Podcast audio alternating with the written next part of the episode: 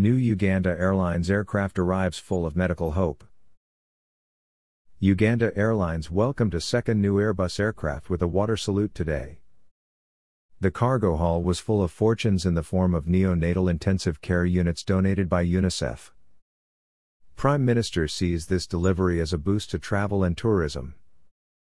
Uganda Airlines took delivery today, February 3, 2021, of its second A330-800 Neo completing the national carrier's order of two A330s from manufacturer Airbus after a delay originally slated for January owing to the COVID-19 pandemic lockdown in France.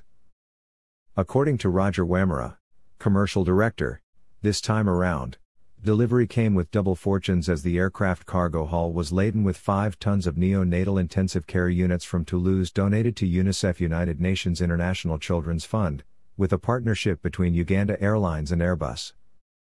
Piloted by Chief Pilot Captain Mike Edong, the aircraft, christened Mount Rwenzori after Uganda's highest mountain, was received with a water salute at Entebbe International Airport by the Prime Minister of Uganda, Dr. Ruhakana Rugunda, Finance and Economic Development Minister Matia Kasaija, Works and Transport Minister General Katumba Wamala, and a team of technocrats at approximately 10 a.m.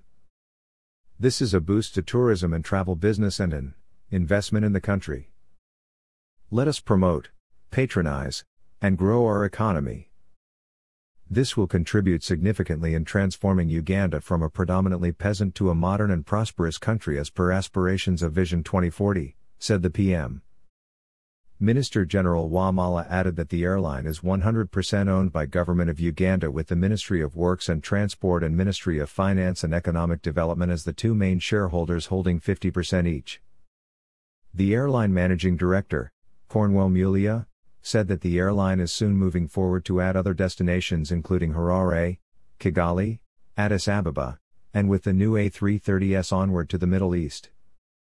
Further commenting on strategy when asked by Eton, Commercial Director Wamara said that the airline opted for a hub and spoke distribution paradigm, further explaining that it is a form of transport topology optimization in which traffic planners organize routes as a series that connect outlying points to a central hub.